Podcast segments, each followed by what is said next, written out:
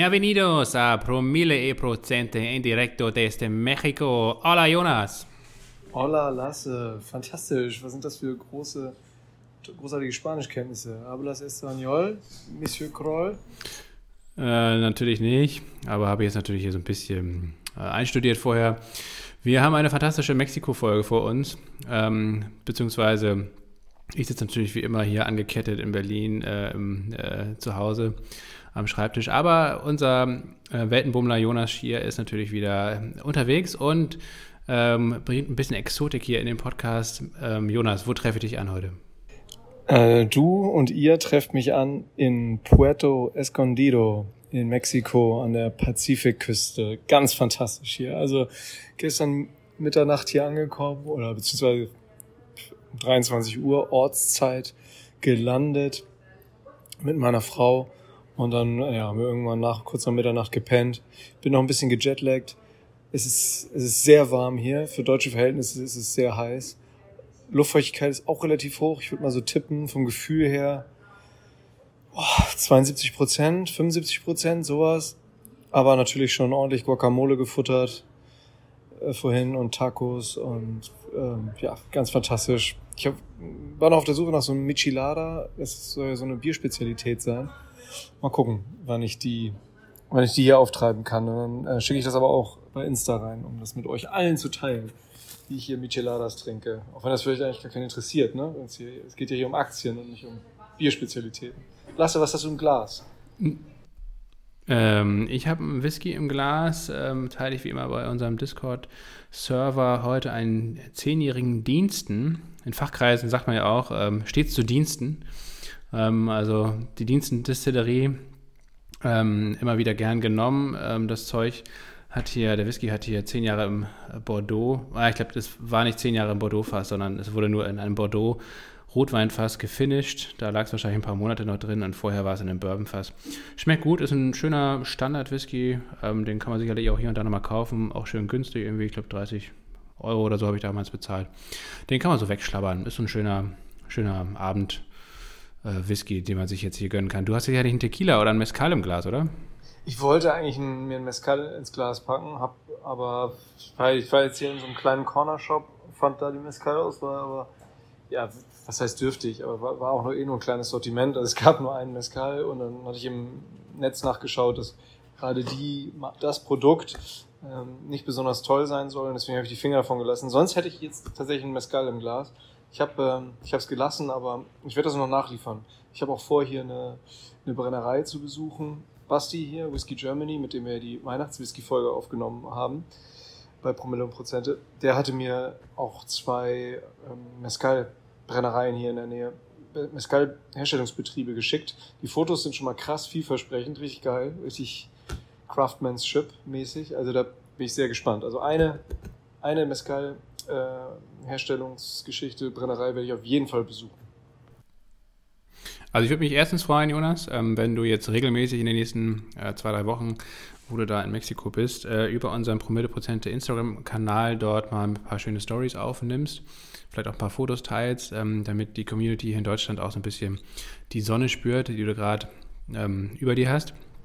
Punkt 1. Punkt 2. Ähm, ich habe gerade am Freitag eine fantastische Folge im Podcast der Deutschen Welle, dem Wirtschaftspodcast der Deutschen Welle, gehört. Übrigens eine große Empfehlung dieser Podcast, wirklich ganz, ganz ausgezeichnet.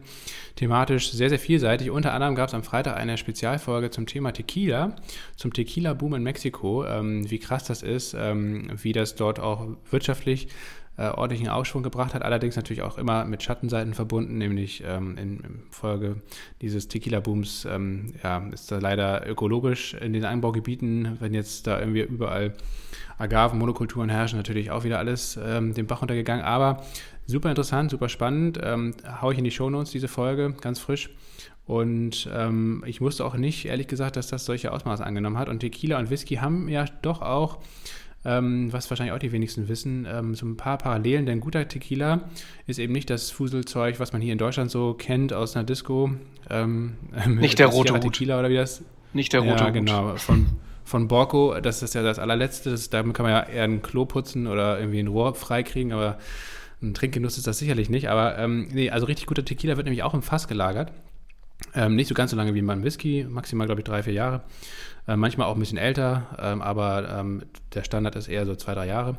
Und ähm, damit kann man durch diese Fassreifung dann auch sehr viel machen ähm, und äh, verschiedene Geschmäcker erzeugen und vor allen Dingen aber auch ähm, das hinbekommen, dass der Tequila eben nicht so krass brennt beim Trinken, sondern dass er viel, viel milder schmeckt. Und äh, von daher, also wenn du gute Tequilas da irgendwie vor Ort mal trinkst äh, und ins Glas bekommst, auch das gerne teilen und ähm, viel Spaß beim Trinken, guten Appetit.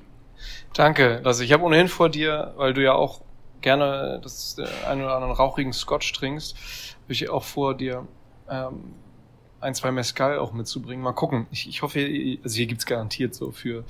Das ist ja auch so eine Region hier, die sehr beliebt ist bei mexikanischen ähm, Touristinnen und Touristen. Also ab, kriegt man hier aber auch mit. Also ich, erstmal hier auf der Ecke, Puerto Escondido und ähm, Umkreis, ähm, Radius, sagen wir mal, 50 bis 70 Kilometer, erlebt hier äh, der, der Tourismus, Derek Boom hat historische Ausmaße seit der Pandemie, weil Mexiko das äh, relativ entspannt oder locker gefahren hat mit, ähm, mit den Covid-Regularien. Aber was hier gerade an Deutschen, an Amis, an Niederländern ähm, und aber auch innermexikanischen Touristen ist, das ist so krass. Also wir waren jetzt gerade erst, wir sind gerade erst angekommen, aber in zwei verschiedenen Locations, aber auch im Supermarkt, haben dann hier noch einen Peruaner getroffen, der seit zwölf Jahren hier auf der Ecke ist und ein veganes Restaurant führt. Der hat uns äh, heute Abend auch zu einem, zu einem äh, Dinner nicht eingeladen, aber er hat dann gesagt, hier Spezialdinner, Jamaican Vibes. Hat er auch dreimal mit dem rechten Auge gezwinkert. Also wahrscheinlich gibt es dann in den Desserts irgendwelche Munchies, wahrscheinlich, ne? Jamaican Vibes. Ich würde jetzt mal vorurteilsmäßig behaupten, dass da wahrscheinlich optional auch mit, mit Gras irgendwie was drin ist. Mal gucken, ich werde berichten. Die Stories heute Abend werden wahrscheinlich wild.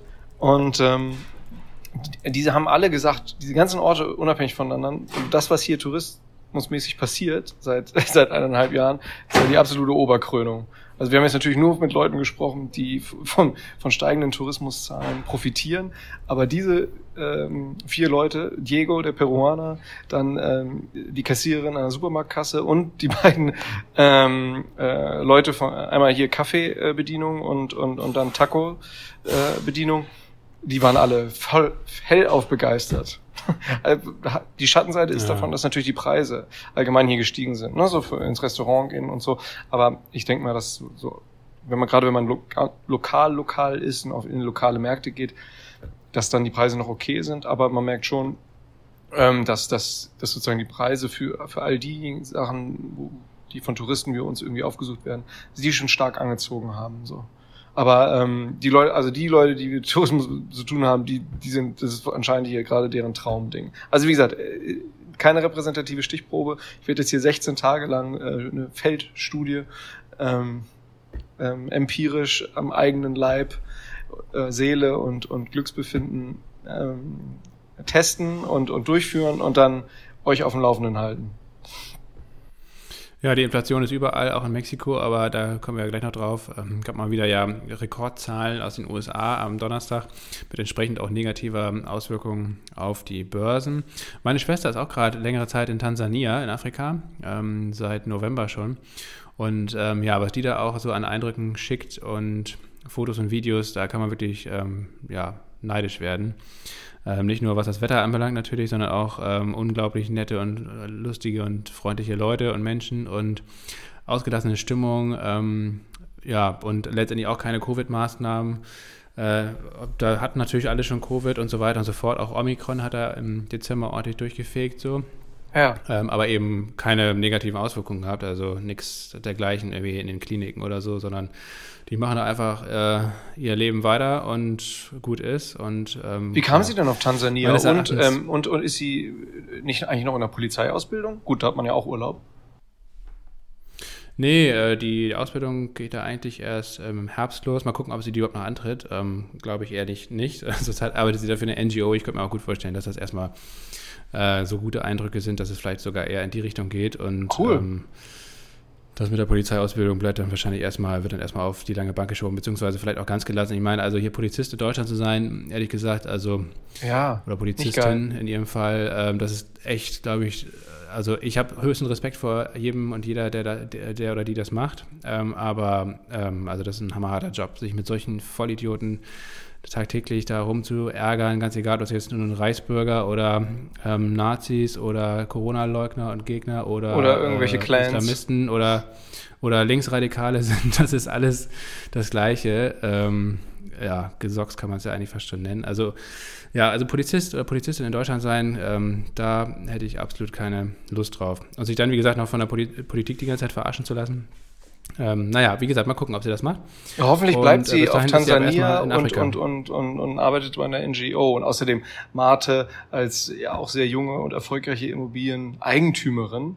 Ähm, ich meine, die macht ja ohnehin schon so viel richtig. Viel mehr als wir beide, Lasse.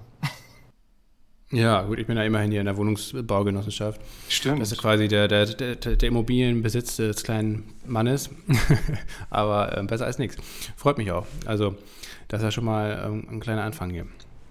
Auf jeden Fall. Wir hatten die Vorteile von Genossenschaften oder du hattest die Vorteile von Genossenschaften ja in der vorletzten Folge schön skizziert. Wer, ähm, wer das nicht mitbekommen hat, dem sei da die vorletzte Folge, die Folge 102, ans Herz gelegt. Da hat Lasse ähm, ja einen guten Überblick ähm, gegeben, was das Thema Genossenschaften angeht. Und da äh, sind natürlich Baugenossenschaften auch ein kleiner Teil davon. Bei, Lasse, bei Tansania musste ich gerade äh, auch an Madagaskar denken. Also gut, warum, weiß ich jetzt auch nicht. Aber und äh, als ich an Madagaskar denken musste, ähm, musste ich nicht nur an diese Pinguine denken aus diesem Anime, sondern auch an ein viel, viel, viel ernsteres und bedrückenderes, äh, bedrückendes Thema, nämlich ähm, die Endlösung, ähm, die die Nationalsozialisten, die Nazis im Dritten Reich geplant und ähm, auch durchgeführt haben, beziehungsweise einen Teil davon durchgeführt haben. Sie haben jetzt, sind ja zum Glück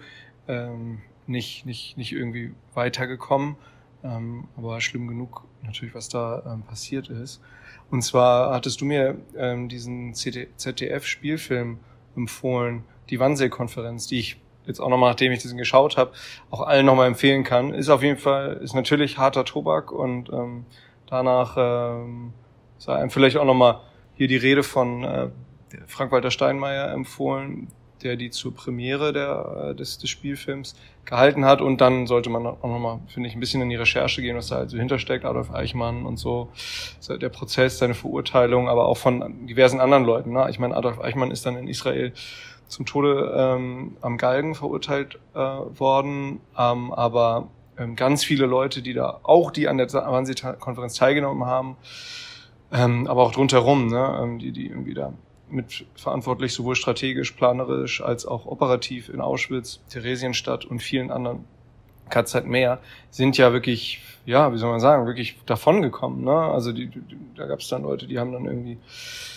erstmal lebenslänglich bekommen, ähm, wurden dann aber irgendwie nach, nach acht oder, oder, oder zwölf Jahren teilweise ähm, begnadigt. Also gerade wenn man da auch dann in die Recherche geht, ähm, genau, da wird die Stimmung äh, hält sich nicht auf, ganz im Gegenteil teilweise. Aber trotzdem, der Film ähm, ähm, ist, ist wirklich empfehlenswert, finde ich sehr gut umgesetzt, auch äh, überhaupt keine ähm, Musik dort und ähm, einfach in einer, ja, wie sozusagen, in einer kühle und bürokratischen, administrativen Kälte oder, oder ja, Formalität ähm, wird da diese Konferenz äh, gehalten, wo über das über den Tod und die sozusagen die geplante und, und, und, und strukturierte Vernichtung von Menschenleben ähm, geredet wird und dann zwischendurch mal Lachshäppchen äh, serviert werden und Kaffee getrunken wird. Also schon erstaunlich. Ist natürlich letztlich alles, ähm, ist natürlich viel Fiktives dabei gerade die, so die Zwischendialoge ähm, und so weiter, ähm, beruht alles ähm, auf einem schriftlichen Protokoll, was auch ähm, doppelt gegengezeichnet wurde. Also all die Sachen, die, die aus dem Protokoll sind, aber ich glaube, das Protokoll sind nur so vier DIN A4 Seiten, die sind natürlich äh, komplett übernommen, aber der Regisseur sagt auch, klar, viel drumherum, ähm, die Zwischentöne musste man, musste er sich natürlich ähm, mit seinem Team ausdenken. Aber der Ort an, an sich ja auch, ähm, das, das Haus, ähm, ironischerweise in direkter Nachbarschaft zu der Villa von Max Liebermann, dem jüdischen äh, Maler, Impressionisten. Ähm, am, direkt am Wannsee, Lasse, du warst ja auch schon diverse Male in dem, in dem Haus, in dem die Wannsee, oder in der Villa, in der die Wannsee-Konferenz stattgefunden hat. Sei auch jedem empfohlen. Es ist eine tolle Gedenkstätte, finde ich auch toll umgesetzt. Ähm, ja, aber die Wannsee-Konferenz der Spielfilm nochmal wirklich empfohlen. Und jetzt ähm, fangen wir an. Also ich kann das nur bestätigen. Die, den Link zur, ähm, zum Film findet ihr auch in den Show Notes. In der ZDF-Mediathek ist das noch zu sehen. Tolle Besetzung auch, ne? Ähm, wirklich schauspielerisch sehr gut umgesetzt. Ja, und ähm, die, die Wannsee Villa oder dort, wo das stattgefunden hat, das kann man auch besichtigen, ja. Sehr zu empfehlen. Ja, ähm, unglaublich, wie wir es geschafft haben, jetzt von Mexiko ähm, über Tansania nach Madagaskar und dann wiederum an den Wannsee zu kommen. Aber ähm, es zeigt sich mal wieder, dass alles mit allem zusammenhängt und das zeigt sich vielleicht auch an den Märkten. Wir wollen heute schwerpunktmäßig ähm, über Russland-Ukraine-Konflikt sprechen ähm, und gar nicht so sehr über die ganzen Quartalsergebnisse. Wir können das einmal kurz im Schnelldurchlauf durchexerzieren. Wir hatten einen wunderbaren, fulminanten Absturz bei Delivery Hero, äh, Jonas. Ähm, Von uns schon lange prophezeit, längst überfällig. Genau, von uns beiden lange prophezeit und lange auch herbeigesehen, kann man fast schon sagen. Eine Aktie, die, ähm, ja, also ein Unternehmen, äh, wo ich mir jedes Mal wieder denke, äh, was, was das alles soll äh, und ähm, wo ich auch äh, wo das Geschäftsmodell für mich auch nicht erkennbar ist und dass so ein Unternehmen eigentlich im DAX ist. Naja, gut, okay, wundert man sich nicht. Ist ja auch ähm, der Nachfolger von, von Wirecard gewesen. Von daher ähm, passt das eigentlich auch ins Bild. Doch, und, das Geschäftsmodell ähm, ist, ist für mich ähm, astrein erkennbar und ähm, also sozusagen der Business Ja, aber das ist profitabel, dass es, dass es jemals äh, profitabel wird, nö, Jonas. Das überhaupt ja, nicht. Das, nee, genau, ähm, nö, das, nö, das nicht. Für Aktionärinnen und Aktionäre ist, ist, ist dieses Geschäftsmodell absolut ungeeignet ähm, für, für Gründerinnen und Gründer ähm, und äh, also ist, ist das Modell total gut geeignet. die sind damit super gefahren. Und für ähm, VCs und Investoren, die halt äh, frühzeitig da eingestiegen sind, ähm, die haben natürlich auch ordentlich ja. verdient. Genau, ja. das ist aber bei vielen Startups so, dass diejenigen, die am Anfang dabei sind, dass die ähm, doch ein sehr gutes Geschäft machen und ähm, die Retail-Investorinnen und Investoren dann oft auch in die Röhre blicken. Ähm, aber ja, mal gucken, äh, was da noch kommt. Auf jeden Fall, ähm, das kam nicht so überraschend. Mal gucken, wie lange Delivery Hero auch im DAX noch ist. Ich denke mal nicht so lange. Ähm, anders sieht es bei Disney aus. Top-Zahlen geliefert. Ähm, die Themenparks, ähm, ähm, das Kerngeschäft von Disney eigentlich ist wieder sehr gut angelaufen. Wird wahrscheinlich auch jetzt 2022 extrem gut laufen. Ähm, und bei Disney zeigt sich einfach, dass das Unternehmen sehr breit aufgestellt ja ist. Ähm, in der Pandemie äh, war ja primär Disney Plus, also das Streaming-Angebot, im Fokus, jetzt eben vermehrt auch wieder das Kerngeschäft. Und da zeigt sich eigentlich, dass, dass letztendlich diese verschiedenen Bereiche ähm, ja, Disney für uns ja auch dann zu so einer Aktie für die Ewigkeit machen, weil es eben einfach ein sehr solide geführtes und ähm, breit aufgestelltes Unternehmen ist. Das haben, hat sich durch die Zahlen auch mal wieder gezeigt, auch wenn man ja sagen muss, das letzte Jahr 2021 war jetzt aus reiner Sicht des Aktienkurses ja nicht so wahnsinnig erfreulich. Da ging es ja, glaube ich, wenn überhaupt seitwärts, wenn, ich glaube sogar ein bisschen nach unten. Aber auf jeden Fall, wie gesagt, auf Sicht von Jahren und Jahrzehnten, glaube ich, ein doch echt solides Investment und ähm, die Zahlen, die aktuellen, sind auf jeden Fall auch recht zufriedenstellend. Ähm, Pfizer, ein großer Pharmakonzern aus den USA, hat sich ja auch nochmal äh, mit Quartalszahlen gemeldet. Die waren auf jeden Fall auch grundsolide, aber eben knapp unter den Erwartungen, auch mit dem Ausblick. Ähm, ja, ich glaube, jammern auf hohem Niveau. Pfizer ist eigentlich, stand jetzt immer noch ähm, vergleichsweise günstig bewertet, sollte, glaube ich, eigentlich ganz gut durch das laufende Jahr kommen.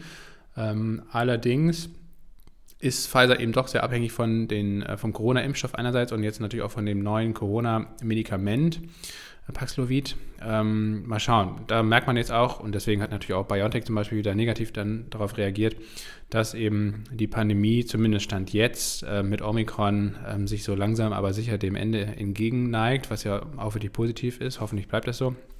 Ähm, und dann Pfizer und BioNTech natürlich mit dieser Sonderkonjunktur, die sie jetzt seit über zwei Jahren haben, dann doch irgendwann nicht sofort, aber eben perspektivisch in den nächsten zwei, drei Jahren an, an ihr Ende kommen, dass es also immer weiter abbröckelt, diese Umsätze und natürlich auch diese Gewinne. Und das wird natürlich entsprechend jetzt auch ein bisschen beim Aktienkurs dann vielleicht eingepreist. Bei BioNTech ist es ja mehr, ja, mehr als deutlich schon zu sehen im Aktienkurs.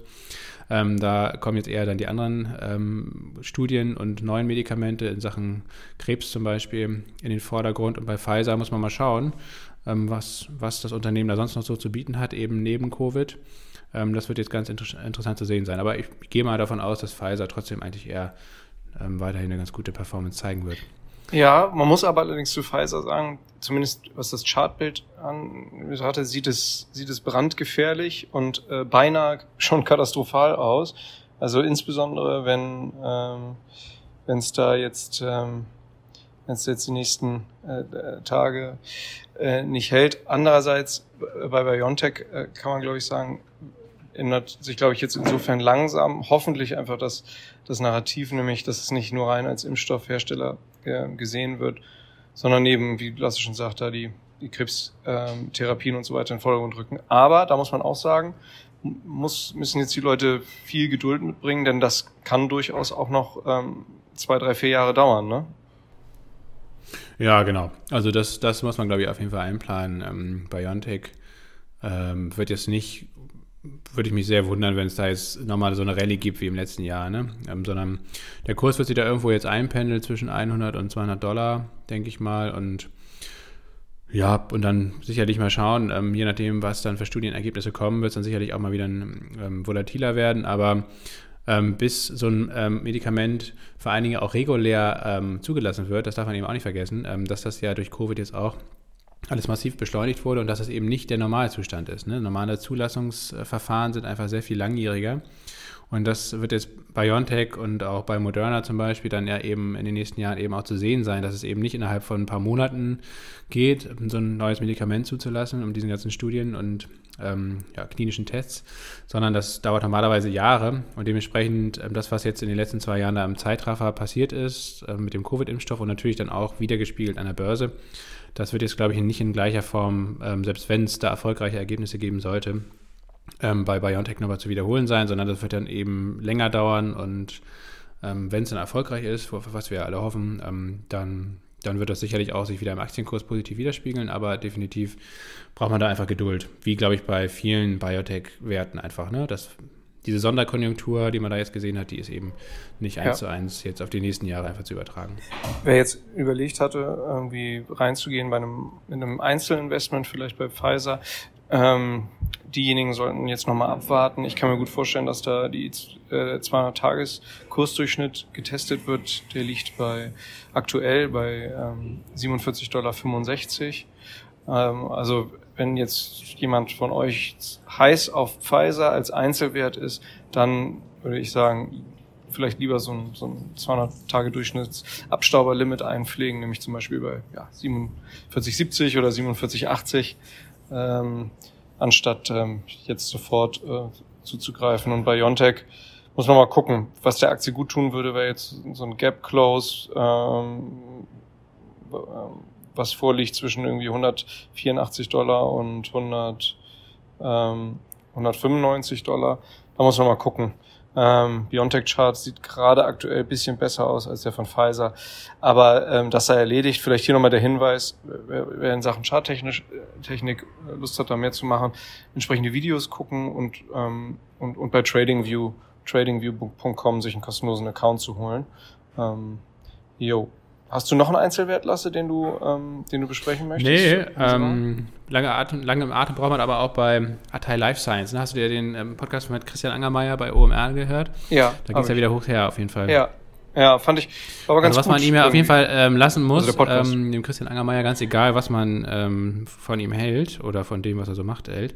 Das ist ja auch sicherlich durchaus kontrovers, aber ähm, was er auf jeden Fall wirklich gut beherrscht, ist das Verkaufen. Ne? Also wenn man sich den Podcast so anhört, dann ähm, hat man ja gleich wieder das. Will man sofort alle Aktien nachkaufen, die er hat. Ich muss unbedingt Northern Data kaufen und Atai Life Science, das hört sich alles so genial alles an. Ähm, äh, da muss man natürlich absolut vorsichtig mit sein, aber ähm, ja, nichtsdestotrotz ein spannender Podcast, fand ich, habe ich mir gern angehört. Ähm, und äh, hauen wir euch auch in die Shownotes. Ist wie gesagt eine der aktuellen Folgen vom OMR-Podcast mit Christian Angermeier. Fand ich ganz, ganz unterhaltsam und auch letztendlich nicht minder interessant. Ja, ich finde auch, ich meine, ich glaube schon, dass er wirklich zu den Sachen steht, die er auch öffentlich sagt. Klar darf man nicht vergessen, er, er ist investiert natürlich in die Sachen, über die er da redet. Andererseits muss man auch sagen, wird er ständig eingeladen und dann auch zu diesen Sachen befragt.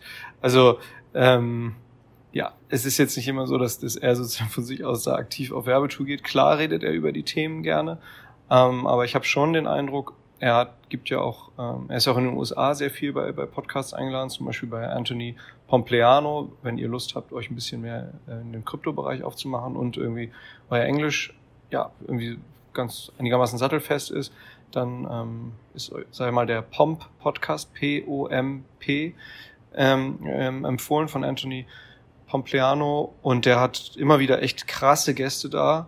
Also der hatte auch, ähm, hatte auch mal ähm, Peter Schiff da, ähm, ich glaube, hat auch mal Dalio da, hat meistens Leute da, die, die sehr tief in der Kryptoszene drin sind, also auch so ähm, wirklich hochkarätige Managementpositionen, zum Beispiel bei Andreessen Horowitz haben oder bei Grayscale Capital also wirklich krasse Leute, immer wieder mal auch Leute aus dem klassischen ähm, Finanz- und Bankensystem, um, um da auch mal eine andere Perspektive zu geben.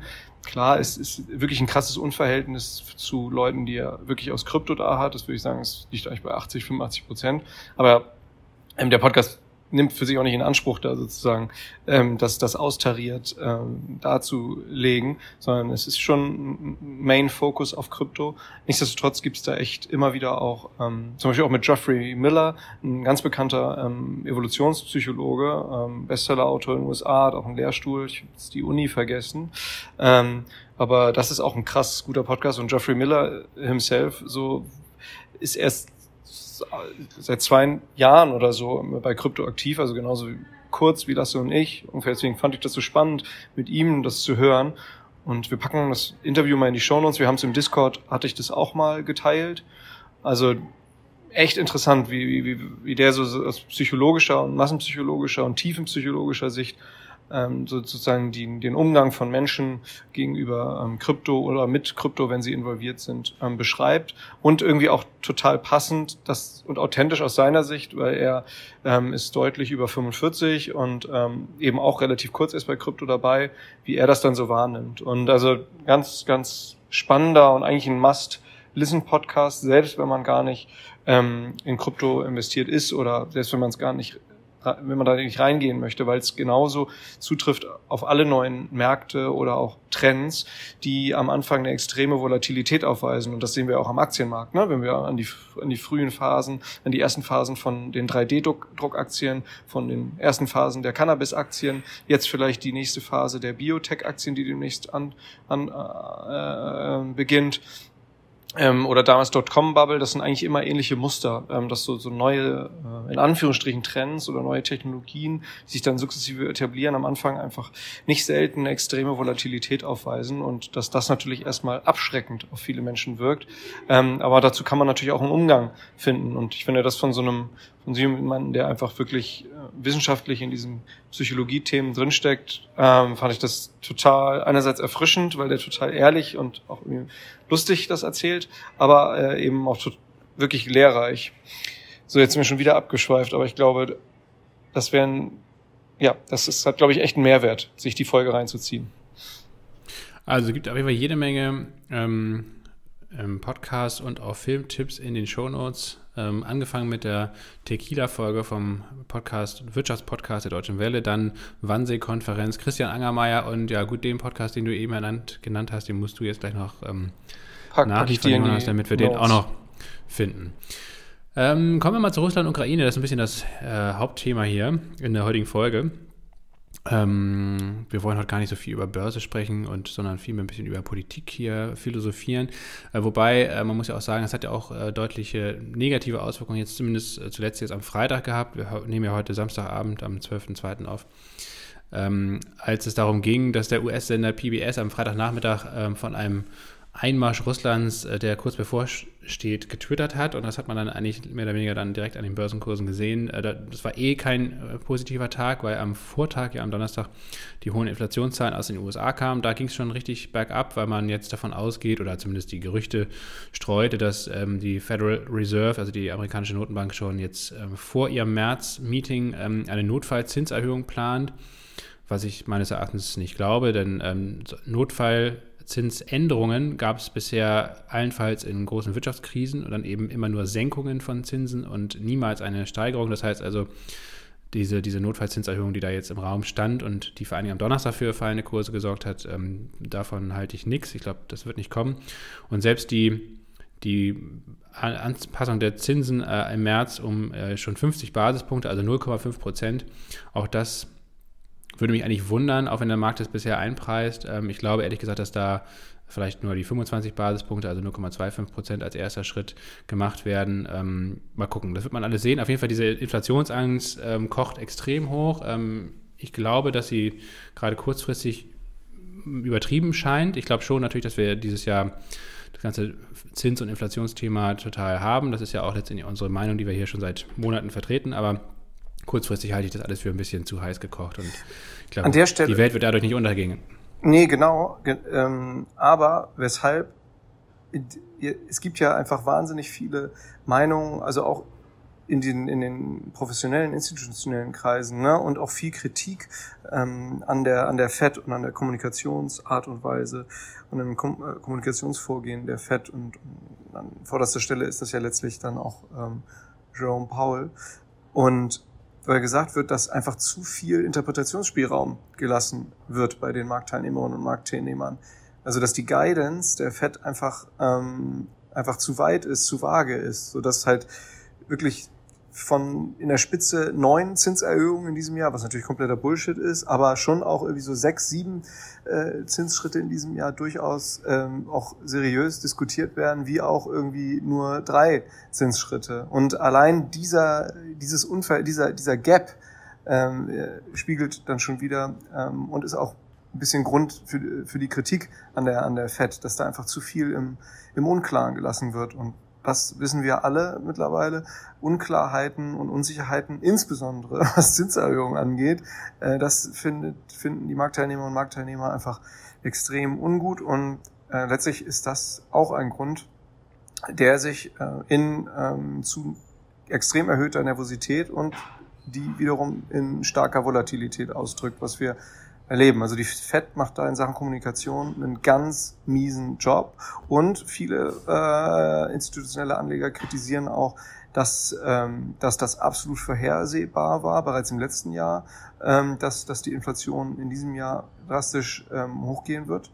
Ähm, und da kritisieren viele Leute, ähm, wie auch irgendwie Ray Dalio, gut, äh, der schon seit Ewigkeiten, aber ähm, auch wirklich namhafte Personen, dass die FED schon letztes Jahr hätte einfach mal 25 Basispunkte erhöhen müssen und nicht so ähm, dogmatisch an diesem We are data dependent, wir, wir entscheiden aufgrund von Daten ähm, entscheiden, sondern das, also haben viele Leute gesagt, ey, ihr müsst ähm, antizipativer vorgehen und hättet im letzten Jahr da schon einen Zinsschritt machen können und jetzt haben wir den Salat und den Salat haben wir im wahrsten Sinne des Wortes und den sehen wir auch. Die, die, die Tiefs hatten wir am Montag, den 24.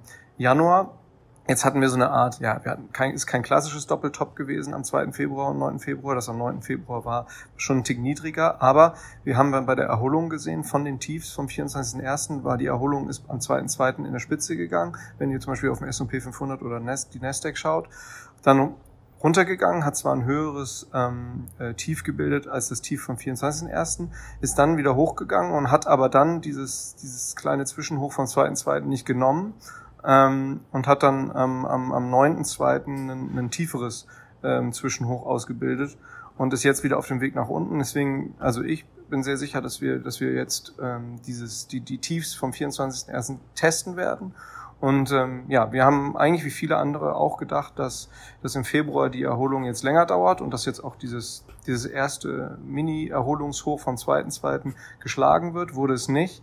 Ähm, also jetzt sieht es charttechnisch insofern wieder düster aus, weil es jetzt gerade so aussieht, dass, dass, dass diese Tiefs vom 24.01. von dem Montag mit diesem einem der krassesten Intraday-Reversals ähm, in der Historie als der war, dass diese Tiefs wieder getestet werden. Und klar, diese Russland-Ukraine-Krise, das ähm, hilft natürlich auch nicht ähm, äh, wirklich, um die Nervosität runterzuregeln. Also es ist, äh, bleibt spannend. Ähm, ja, man muss nicht die Nerven wegschmeißen oder sollte man ohnehin nie, aber ähm, ja, Sell the Rallies bleibt weiterhin ganz klar intakt.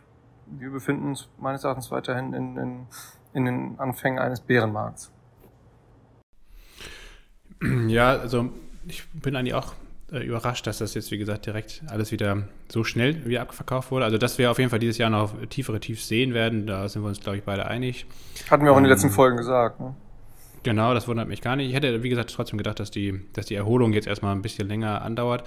Ähm, die ganze Russland-Ukraine-Geschichte, wir haben jetzt ja, wie gesagt, die, die, die Inflation nochmal mit eingestrickt, ähm, weil die natürlich vor allen Dingen am Donnerstag da maßgeblich war für den Kurssturz und eigentlich auch so ein bisschen das, das Sentiment, also die Stimmungslage vorgezeichnet hat äh, oder ja schon seit Wochen vorzeichnet, ähm, um halt überhaupt einen fruchtbaren Boden zu bereiten, ähm, damit diese Russland-Ukraine-Geschichte eben auch nochmal so viel Panik schüren kann. Ne? Ich glaube also, ohne diese ganze Inflationsdebatte würde dieser Russland-Ukraine-Konflikt wahrscheinlich auch sehr viel kleiner auf viel kleinerer Flamme gekocht werden und jetzt ist letztendlich aber der Markt ohnehin schon so nervös und da fällt das natürlich dann auf sehr fruchtbaren Boden und auch eben dieser Tweet, den ich eben angesprochen habe, am Freitagnachmittag dann vor allen Dingen kurz vorm Wochenende, ne, ähm, dass man am Wochen, also am Freitag ist letztendlich generell eher defensive Haltung angesagt, gerade so die aktiveren ähm, Marktteilnehmerinnen und Marktteilnehmer wollen natürlich übers Wochenende auch oft keine Position halten. Das heißt, da sind sie eh dann schon ähm, defensiver. Dann kam die Inflationsgeschichte, dann kam die Spekulation darüber, dass am Montag vielleicht schon eine Notfallzinserhöhung der FED ansteht. Und dann kam auch noch mit dieser Tweet und das hat eben dafür gesorgt, dass natürlich dann klar massiv verkauft wurde. Ähm, keiner wollte da jetzt große Risiken eingehen und noch äh, Positionen übers Wochenende halten. Also vor allem, wie gesagt, die, die aktiveren Teilnehmerinnen und Teilnehmer. Über die wir jetzt hier sprechen, die aber eben oft ja auch die ganzen Schwankungen am Markt ähm, intraday ausmachen. Und ja, jetzt kann man kurz vielleicht darüber sprechen, Jonas. Äh, das ist natürlich auch eher eine, eine laienhafte Perspektive, die wir hier einnehmen. Wir sind jetzt weder Politiker oder, ähm, oder Politikwissenschaftler oder wie auch immer, Militärstrategen. aber man kann ja trotzdem Ach, Lasse, ich finde, du bist, so ein bisschen also du bist schon, sprechen. schon, wenn man, wenn man sagt, sagt ich habe ja frü früher lange Handball gespielt und habe da auch in der höchsten Jugendliga Schleswig-Holsteins gespielt, war auch in der Landesauswahl Schleswig-Holstein ähm, äh, in der Jugend, in der A-Jugendzeit, also zwei Jahre lang und da war ich ja sozusagen so ein bisschen, wie soll man sagen, äh, höherklassiger Breitensportler, so.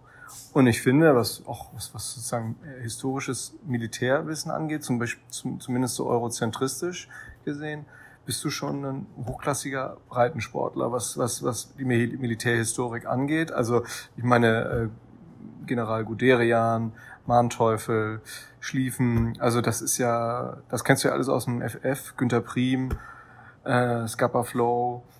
Also da darfst du jetzt dein Licht auch nicht unter den Scheffel stellen. Also du hast da schon, finde ich, wirklich profundes Wissen. Und auch in Sachen Politik, äh, ne, was weiß ich, äh, hast du schon auch.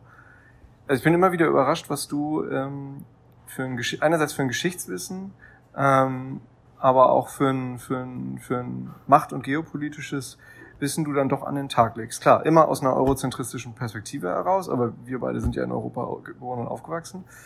Aber da würde ich dich schon zu einem sehr hochklassigen Breitensportler in dem Bereich zählen. Toll, dieser, dieser, dieser Shift oder dieser, dieser, ähm, äh, ja, wie nennt man das? Ähm, dieser Link jetzt zwischen Handball und ähm, Russland-Ukraine-Konflikt. Also eine Meisterleistung auf jeden Fall. ähm, in der Rhetorik hier, Jonas, fantastisch, danke dafür. Ähm, ich würde mich vielleicht, äh, wenn dann, als, als professionellen Amateur hier ähm, sehen. Und als solcher würde ich jetzt versuchen, hier so ein bisschen mit euch zusammen die Lage zu analysieren. Also ich bin ja nach wie vor der Meinung, dass ähm, diese ganze ähm, Kriegsrhetorik äh, auf beiden Seiten äh, da maßlos übertrieben ist. Ich bin nicht oder ich glaube nicht daran, dass Putin da groß einmarschieren wird oder ein Interesse daran hat. Es geht einfach einzig und allein darum, ähm, um eine neue Sicherheitsarchitektur eigentlich in Europa, ähm, die eben den russischen Einfluss einerseits wahrt und andererseits natürlich die Expansion der NATO an der Ostflanke irgendwie ähm, einschränkt oder eindämmt und vor allen Dingen auch endlich mal stoppt. Und ähm, mal gucken. Und das, und ja, und Putin versucht letztendlich, ich meine, letztendlich, das ist auch ein Zeichen von Schwäche eigentlich, dass er eben zu solchen Mitteln greifen muss. Ähm, ähm, ja, mit, mit dieser Drohkulisse letztendlich genau das zu erreichen, dass die Ukraine eben nicht in die NATO aufgenommen wird, dass auch Georgien zum Beispiel nicht in die NATO aufgenommen wird, ähm, weiß Russland schon mal gar nicht und ähm, dass dieser Einflussbereich von Russland da irgendwie erhalten bleibt. Ähm, ich glaube ehrlich gesagt nicht. Wie gesagt, dass es zu einem kriegerischen Konflikt kommt. Wenn überhaupt, dann nur sehr begrenzt. Ich glaube, das, was vielleicht realistisch ist, und was militärisch vielleicht auch Sinn macht oder strategisch Sinn macht, dass Russland irgendwie versucht, eine Landverbindung zur Krim aufzubauen. Also da unten ähm, Mariupol, die Ecke das, ähm, am Schwarzen Meer, an der Nordküste, dass es da irgendwie eine Landverbindung aufgebaut wird. Aber pff, das hätte so viele negative Auswirkungen eben in Sachen Sanktionen, in Sachen ähm, ja, das, da wird ja Russland quasi gerade im Westen dann eigentlich eher zum, zum Paria-Staat. Also ich glaube nicht, ähm, dass das kommt, dass Putin so doof ist und das macht, sondern es geht, wie gesagt, eigentlich darum, den Preis so hoch wie möglich zu treiben und eben Zugeständnis zu erpressen. Anders kann man es ja nicht ähm, nennen, ähm, um einfach ein für alle Mal zu klären, dass die Ukraine eben nicht in die Europäische Union und auch nicht in die NATO aufgenommen wird. Und wie gesagt, beide Seiten haben sich da, glaube ich, in den letzten 20 Jahren nicht mit Ruhm bekleckert. Ähm, Russland hat ja mehrfach Aggression gezeigt. Einerseits 2.8 ja schon in, in Georgien. Man kann sich vielleicht noch dran ja, Saakashvili, ne? Saakashvili war damals an der Macht, glaube ich. Ne? Genau. Und, und, das stand tatsächlich auch, und das ist interessant zu wissen, glaube ich, das stand in direkten Zusammenhang mit einem NATO-Gipfel, nämlich, ähm, ich weiß gar nicht, ob es 2007 oder 2008 war, ne? Ähm, Bukarest, muss mal kurz gucken, NATO-Gipfel Bukarest. Ähm, das, äh, auf diesem NATO-Gipfel wurde nämlich unter der Regierung Bush noch, ähm, das war 2008, genau, ähm, wurde nämlich noch ähm, beschlossen, auf, äh, auf Druck der Amerikaner, auf äh, Druck von Bush, dass eben ähm, die NATO ähm, sich noch weiter als zu dem Zeitpunkt ja schon geschehen, also zu dem Zeitpunkt war ja schon ähm, nicht nur Bulgarien und Rumänien in der NATO, sondern eben auch Polen, Polen Tschechien, das ganze Baltikum, also viele, viele Staaten des ehemaligen Warschauer Paktes.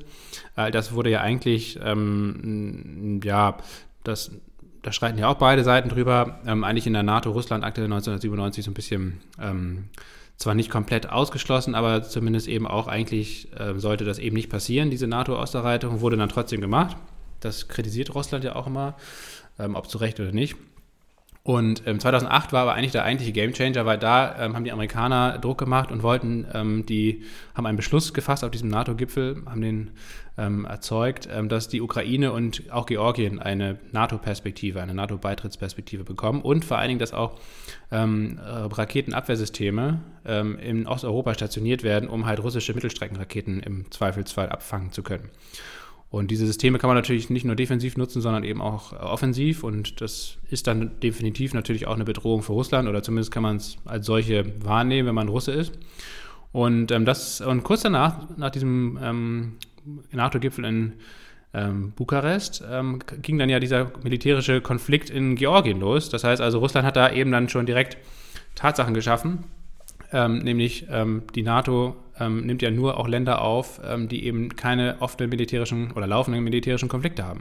Und damit war Georgien dann schon mal komplett ähm, ja, vom NATO-Beitritt sehr, sehr weit entfernt und auch natürlich generell geschwächt bis heute, ja, weil diese abtrünnigen ähm, Gebiete ja immer noch äh, unter russischer Kontrolle stehen, ähm, Südossetien und Abchasien.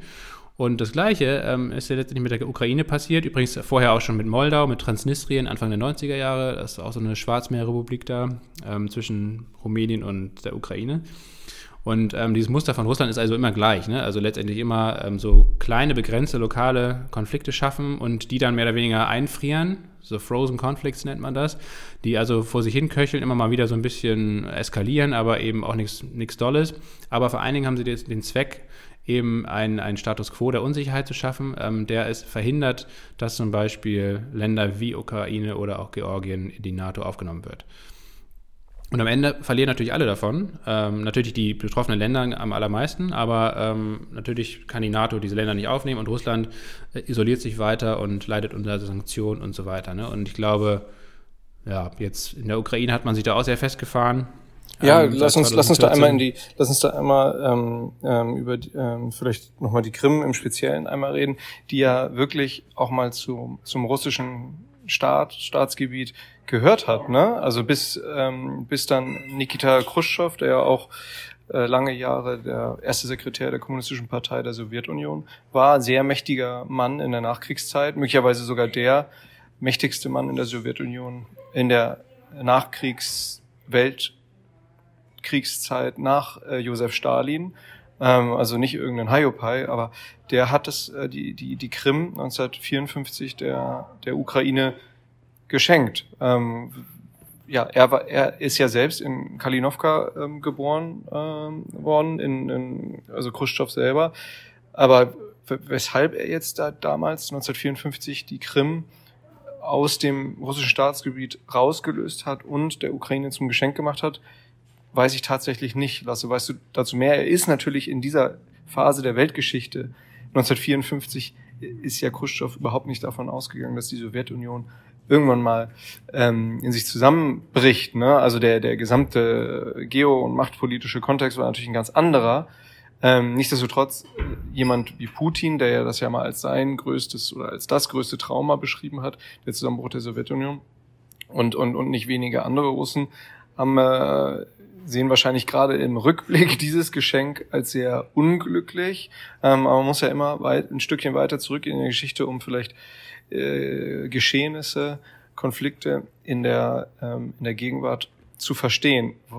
Hast du eine Idee? Weißt du, warum Khrushchev damals die Krim 1954 ähm, der Ukraine zugesprochen hat? Nee, das weiß ich nicht. Ähm, er, wie gesagt, er selbst war ja Ukrainer und am Ende, ja, war das letztendlich keine große Sache, ne? weil die Ukraine war ja auch eine, eine der Kernrepubliken der Sowjetunion, war ja, ist ja eigentlich auch russisch, eigentlich das russische Reich oder ganz Russland ist eigentlich ja in Kiew, aus Kiew heraus entstanden und gegründet worden und hat sich dann nach Osten ausgestreckt vor hunderten von Jahren. Das heißt also schon, dass die, sowohl die Ukraine als auch die Krim eigentlich schon ähm, eine urrussische Geschichte haben. Ähm, und ja, das äh, hast du richtig beschrieben. 1954 wurde es eben rein, ähm, wurde die Krim eben, das war ein Verwaltungsakt eigentlich der ukrainischen Sowjetrepublik zugesprochen. Und als es dann eben äh, um den Zerfall der Sowjetunion in den äh, frühen 90ern ging und die Ukraine als Land, als Nation selbstständig wurde, eigenständig wurde, ähm, wurde die Krim natürlich dann auch der Ukraine zugeschlagen oder blieb bei der Ukraine. Und, ähm, und das Wichtige an der Krim ist eigentlich letztendlich vor allen Dingen Sevastopol. Ne? Sevastopol ist eine, eine, eine Festungsstadt schon seit Jahrhunderten, ähm, ganz, ganz wichtiger Militärstützpunkt für die Russen. Da ist Militärhafen, die, äh, ne? Schwarzmeerflotte, genau. Ähm, aber Sevastopol ist auch, wie gesagt, eine ganz, ganz wichtige strategische Stadt. Nicht nur wegen der Flotte, sondern eben, wie gesagt, auch, auch aus anderen Gründen schon seit Jahrhunderten eigentlich. Und ähm, dass die Russen sich das nicht äh, nehmen lassen, ähm, das war eigentlich klar. Und 2014 hat Putin vor allen Dingen eben die Krim annektiert, um Sevastopol zu schützen, weil ähm, es ja davor darum ging, dass äh, es gab ja einen Umsturz in der Ukraine. Janukowitsch, der alte Russland-freundliche Präsident, wurde ähm, ja, verdrängt von der Macht. Und es stand eben schon zur Debatte, dass die Ukraine eben erstens sich natürlich ähm, noch viel stärker gen Westen orientiert und dass sie vor allen Dingen dann eben auch unter diesem Eindruck der NATO-Beitritt und auch der EU-Beitritt. Und dann wäre natürlich ganz klar Sevastopol verloren gewesen für die Russen und für die russische Schwarzmeerflotte. Und das wollte Putin um jeden Preis verhindern und hat in diesen Wirren des, dieses ukrainischen Umsturzes dann ja kurz einen Prozess gemacht. Ich denke mal, das ist natürlich völkerrechtswidrig illegal gewesen ähm, und ist sicherlich auch kein feiner Zug. Auf der anderen Seite muss man ähm, ganz realistisch mal betrachten, die Ukraine ist für die, äh, die, die Krim ist für die Ukraine einfach ein für alle Mal verloren. Ne? Das wird Russland nie wieder hergeben. Und mit diesen ähm, ja, Fakten muss man sich, glaube ich, auseinandersetzen, auch wenn es bitter ist, ähm, wenn man diesen Konflikt irgendwie lösen möchte. Und ich ja, glaube, eine Lösung ähm, kann nur eigentlich darin bestehen, dass ähm, es sowohl gesichert ist, dass die Ukraine als eigenständiges Land ähm, irgendwie geschützt ist vor russischen äh, Aggressionen. Dass die Krim, die wird man höchstwahrscheinlich als Verhandlungsmasse den Russen irgendwie zuschlagen müssen. Ähm, aber zumindest vielleicht kann man den Donbass, also diese Separatistenrepubliken wenigstens für die Ukraine noch retten. Ähm, und dann muss man halt wahrscheinlich auch wirklich ähm, ausschließen, dass, ähm, dass die Ukraine und auch andere osteuropäische Staaten, die noch nicht in der NATO oder EU sind, dass das eben auch ähm, ausbleibt. Und eigentlich verstehe ich nicht, warum man nicht irgendwie im Interesse aller Parteien, also Russland, dem Westen und vor allen Dingen natürlich auch den betroffenen Staaten, irgendwie es hinbekommt, dass es irgendwie so ein neutraler Status entsteht, wie zum Beispiel Norwegen, wie auch Finnland zum Beispiel, wie, wie die Schweiz. Ähm, und gerade Norwegen und Finnland sind, sind, eigentlich sehr gute Beispiele, weil die eben auch deswegen neutral sind, weil sie eben, äh, also zumindest Finnland ist ja nicht in der NATO, Norwegen ist in der NATO, äh, aber eben lange Zeit auch nicht, ist ja auch nicht in der EU zum Beispiel, ähm, um auch ähm, gerade Finnland ähm, eben auch ähm, dieses, diese, dieses, ja, diesen Mittelweg zwischen Russland auf der einen Seite und Westen auf der anderen Seite irgendwie zu gehen. Und diese Länder haben da eigentlich von profitiert, von dieser eher neutralen Stellung. Und ich könnte mir eigentlich vorstellen, dass ähm, das irgendwie in, in ferner Zukunft vielleicht auch mal ein toller Weg wäre für die Ukraine. Ähm, ähm, aber ja, die, der Status quo ist auf jeden Fall sehr verworren und ich glaube, das Problem ist einfach, dass da jetzt zwei Jahrzehnte von beiden Seiten ähm, nicht so richtig miteinander geredet wurde.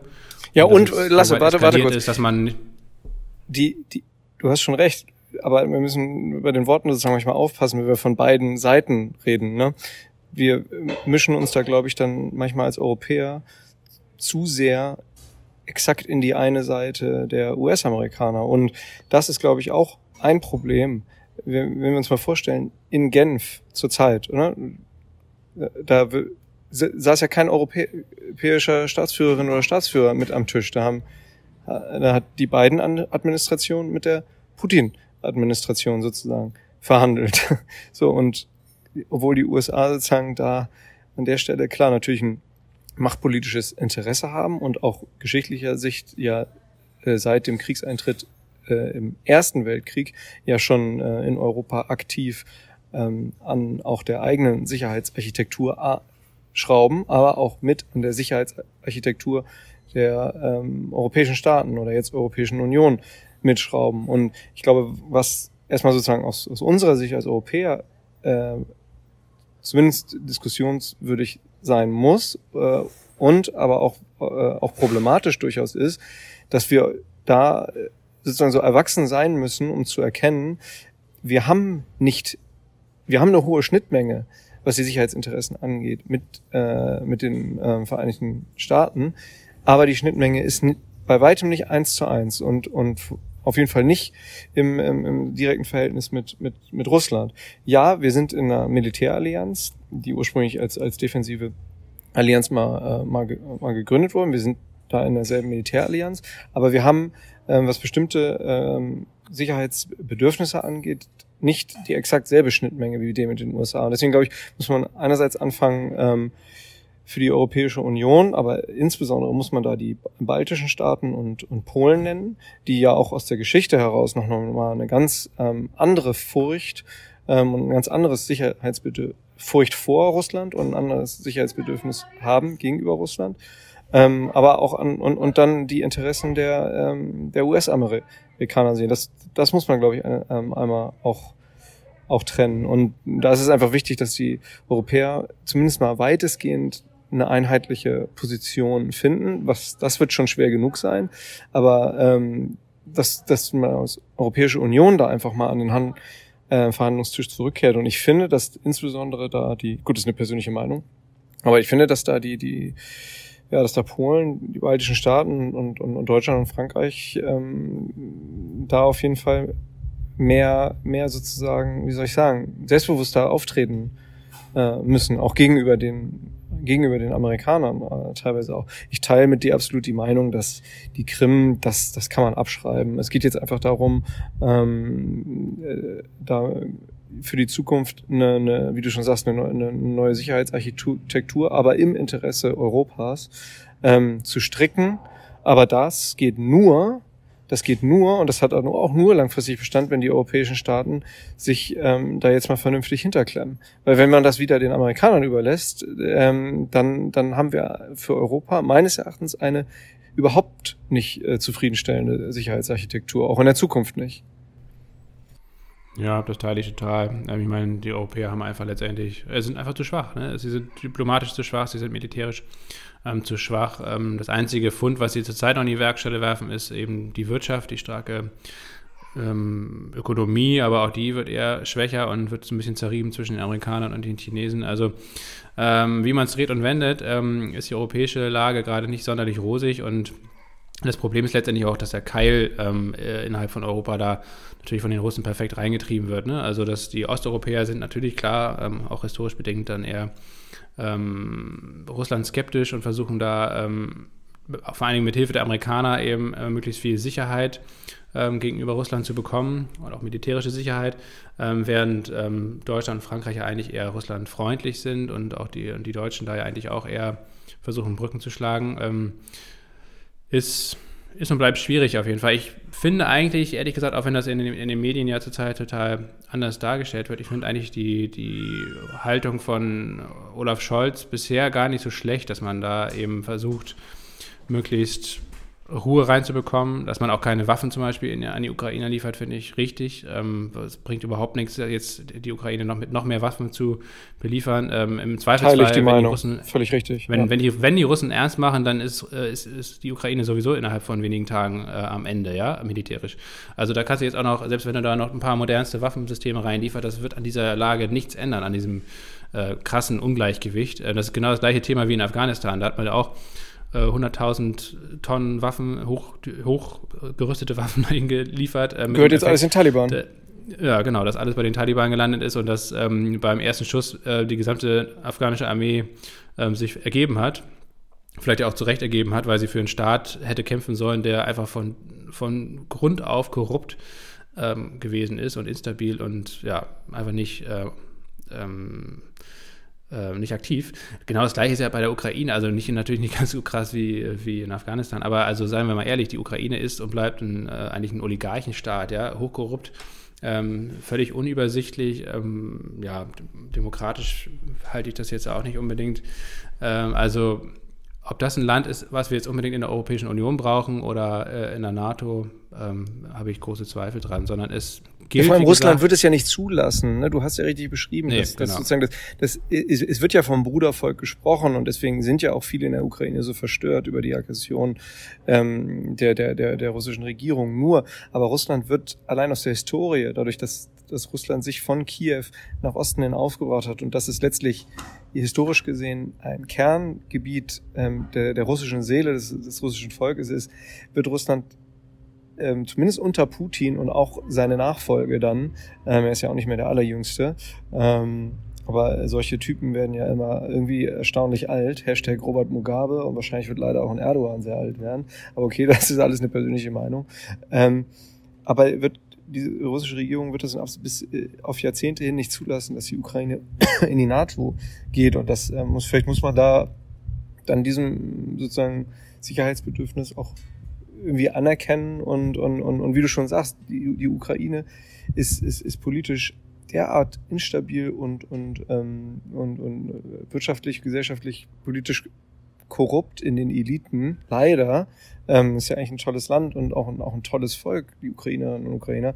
Aber die, die, die Eliten dort sind einfach so hochgradig korrupt, dass man sich einfach wirklich äh, fragen muss. Und ich würde die Frage mit Nein, Ausrufezeichen beantworten, ob, ähm, ob das gut wäre, wenn die Ukraine in der NATO wäre, geschweige denn in der Europäischen Union. Also da gibt's sowohl, glaube ich, von dir als auch von mir ganz klares äh, Nein zu beiden, äh, sozusagen, zu beiden Themenbereichen. Und ähm, gut. Ja. Es braucht endlich mal vernünftig, also ich glaube, das ist das Wichtigste, was sowohl die NATO als auch die Europäische Union eigentlich mal als Hausaufgabe hätten, ne? dass man wirklich Alternativen schafft, vernünftige und wirklich attraktive Alternativen, ähm, die eben neben eine Vollmitgliedschaft kommen. Ja? Also, also wie gesagt, es ist ja total sinnvoll und äh, auch vernünftig, dass man eben Länder wie die Ukraine, dass man, dass die einerseits ja, dass man die wirtschaftlich vernünftig entwickelt, dass da auch die Korruption abnimmt, ähm, dass sie das Sicherheitsbedürfnis ähm, befriedigt bekommen. Ähm, aber das kann man eben nicht damit gewähren, indem sie in die Europäische Union und in die NATO kommen, sondern das hat eigentlich genau den gegenteiligen Effekt.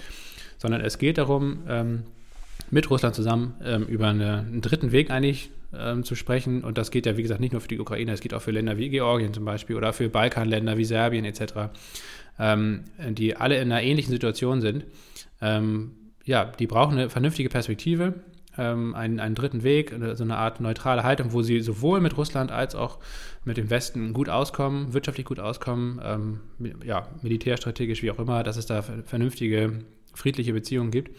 Ähm, und das muss irgendwie das Ziel sein. Und ähm, das, was jetzt da abläuft, ist einfach nur ähm, bitter, völlig unnötig ähm, und wird, ja, also wie gesagt, klar geht die, die Aggression in erster Linie von Russland aus. Nichtsdestotrotz ähm, wird gerade von den Amerikanern ja massiv Öl ins Feuer gegossen ähm, und auch auf Kosten der Europäer, weil die Europäer es insbesondere ja, machen lassen. Ähm, ne, also die Amerikaner haben zweierlei Interesse. Einerseits wollen sie Russland ähm, schwächen ähm, und zweitens wollen sie natürlich ihr eigenes Gas verkaufen, also äh, Liquid Natural Gas, LNG. Ähm, deswegen haben, gehen sie auch schon seit Jahren gegen die ähm, Pipeline da Nord Stream 2 vor. All das ist aber nicht im deutschen und auch nicht im europäischen Interesse letztendlich, sich davon amerikanischen Interessen so einnehmen zu lassen. Ne? Und das ähm, ist sehr kurzfristig. Und ähm, auch diese, diese Kriegsgefahr, die da jetzt an, den, an die Wand gemalt wird, das ist jetzt vielleicht auch der Bogen dann zum Ende ähm, und vielleicht auch zu den Börsen, weil wir hatten ja auch in der Community fragen, Mensch, was, ist, was, was meint ihr dazu und ähm, sollte man jetzt irgendwelche Maßnahmen ergreifen? Ähm, ganz, ganz einfache und simple Antwort. Politische Börsen haben kurze Beine. Ähm, dieses Sprichwort gilt meines Erachtens nach wie vor und auch in dem Fall. Ähm, selbst wenn, wie gesagt, was ich nicht glaube, selbst wenn es zu einer begrenzten militärischen Auseinandersetzung kommt, hat das äh, an der Börse nicht, nicht langfristig negative Auswirkungen, sondern da sollte man einfach gar nichts machen. Ähm, einfach aussitzen und dann geht es auch schnell wieder nach oben. Kurzfristig, wie gesagt, hat man ja am Freitag schon gesehen, klassische Reaktion, Gold geht nach oben als, als Hort der Sicherheit, Öl und Gas gehen natürlich nach oben, weil ähm, sicherlich bei einem militärischen Konflikt natürlich die äh, Energiefrage noch viel stärker in den, in den Vordergrund rückt ähm, und auch Sanktionen gegen den russischen Öl- und Gassektor. Ähm, aber wie gesagt, das sind alles kurzfristige, sehr, sehr kurzfristige Effekte, die vielleicht ein paar Tage, vielleicht maximal ein paar Wochen andauern und dann sich genau in die gegenteilige Richtung wieder entwickeln werden und dementsprechend einfach Ruhe bewahren und hoffen, dass es einfach nicht zu einem Krieg kommt, weil letztendlich da dann natürlich alle Seiten am allermeisten verlieren ähm, und vor allen Dingen natürlich auch die, die Menschen in der Ukraine. Ja, genau. Passend zum Thema ist hier gerade äh, ein Militärhubschrauber der mexikanischen Armee über mich hinweggeflogen. Ich glaube, alle haben es gehört.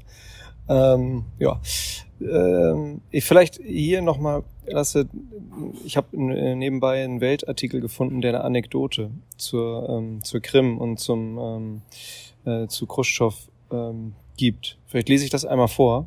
Ich glaube, es ist ganz interessant. Das ähm, sind ein paar Sätze, aber es ist in, in, in eineinhalb Minuten durch. Also, du hörst mich noch, oder? Ich höre dich noch. Okay, ich beginne.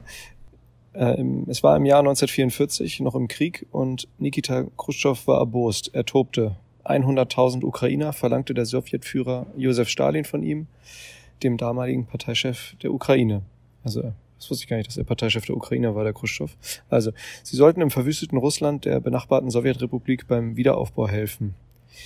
Er fragte sich, war sein Land denn weniger zerstört? Ganz im Gegenteil. Die Wehrmacht hatte gewütet. Sechseinhalb Millionen Menschen verloren ihr Leben, davon ungefähr eine Million Juden. Zitat. Die Ukraine ist zusammengebrochen und nun werden wir auch noch ausgenommen. Zitat Ende. brüllte Khrushchev in die Runde und dann kam ihm eine Idee. Wie wäre es uns, dafür die Krim zu geben? Gegen die Order von Josef Stalin konnte er sich nicht wehren. Aber der hemdsärmelige Parteifunktionär soll laut Zeugen damals gegrummelt haben, Zitat, die Leute stelle ich zur Verfügung, doch die Krim kriege ich, egal wie. Zitat Ende. Zehn Jahre später, im Mai 1954, das Thema hatten wir ja, war es soweit. Der inzwischen zum Parteichef der gesamtsowjetischen KPDSU, Kommunistische Partei der Sowjetunion, aufgestiegene Khrushchev hatte dafür gesorgt, dass die Krim zuvor seit 170 Jahren, 170 Jahren Teil Russlands, ab sofort zur ukrainischen Sowjetrepublik gehörte. Ohne großes Aufsehen vollzogen im Rahmen der Feierlichkeiten zum 300. Jahrestag des Vertrags von Perejaslav mit dem 1654 nach russischer Lesart die engen Bande zwischen Russland und der Ukraine vereinbart worden waren. Den 1944 tobenden Khrushchev will Lavrenti Pogrebnov ein Apparitschik der staatlichen sowjetischen Gewerkschaften miterlebt haben. Einige Jahre später beschrieb er die Szene einem Schriftsteller und so landete sie auf Umwegen in dem 2007 erschienenen Buch The Crimea Question, also die Krimfrage, von Gwendolyn Sasse, einer Historikerin ähm, der Universität Oxford. Ähm, die Historikerin Sasse räumt ein, Zitat, es gibt allerdings keinen Beleg, keinen anderen Beleg dafür, dass Khrushchevs Entscheidung in seiner nationalen Loyalität zur Ukraine wurzelte, in verletztem Stolz oder dem Gefühl von Ungerechtigkeit. Zitat Ende.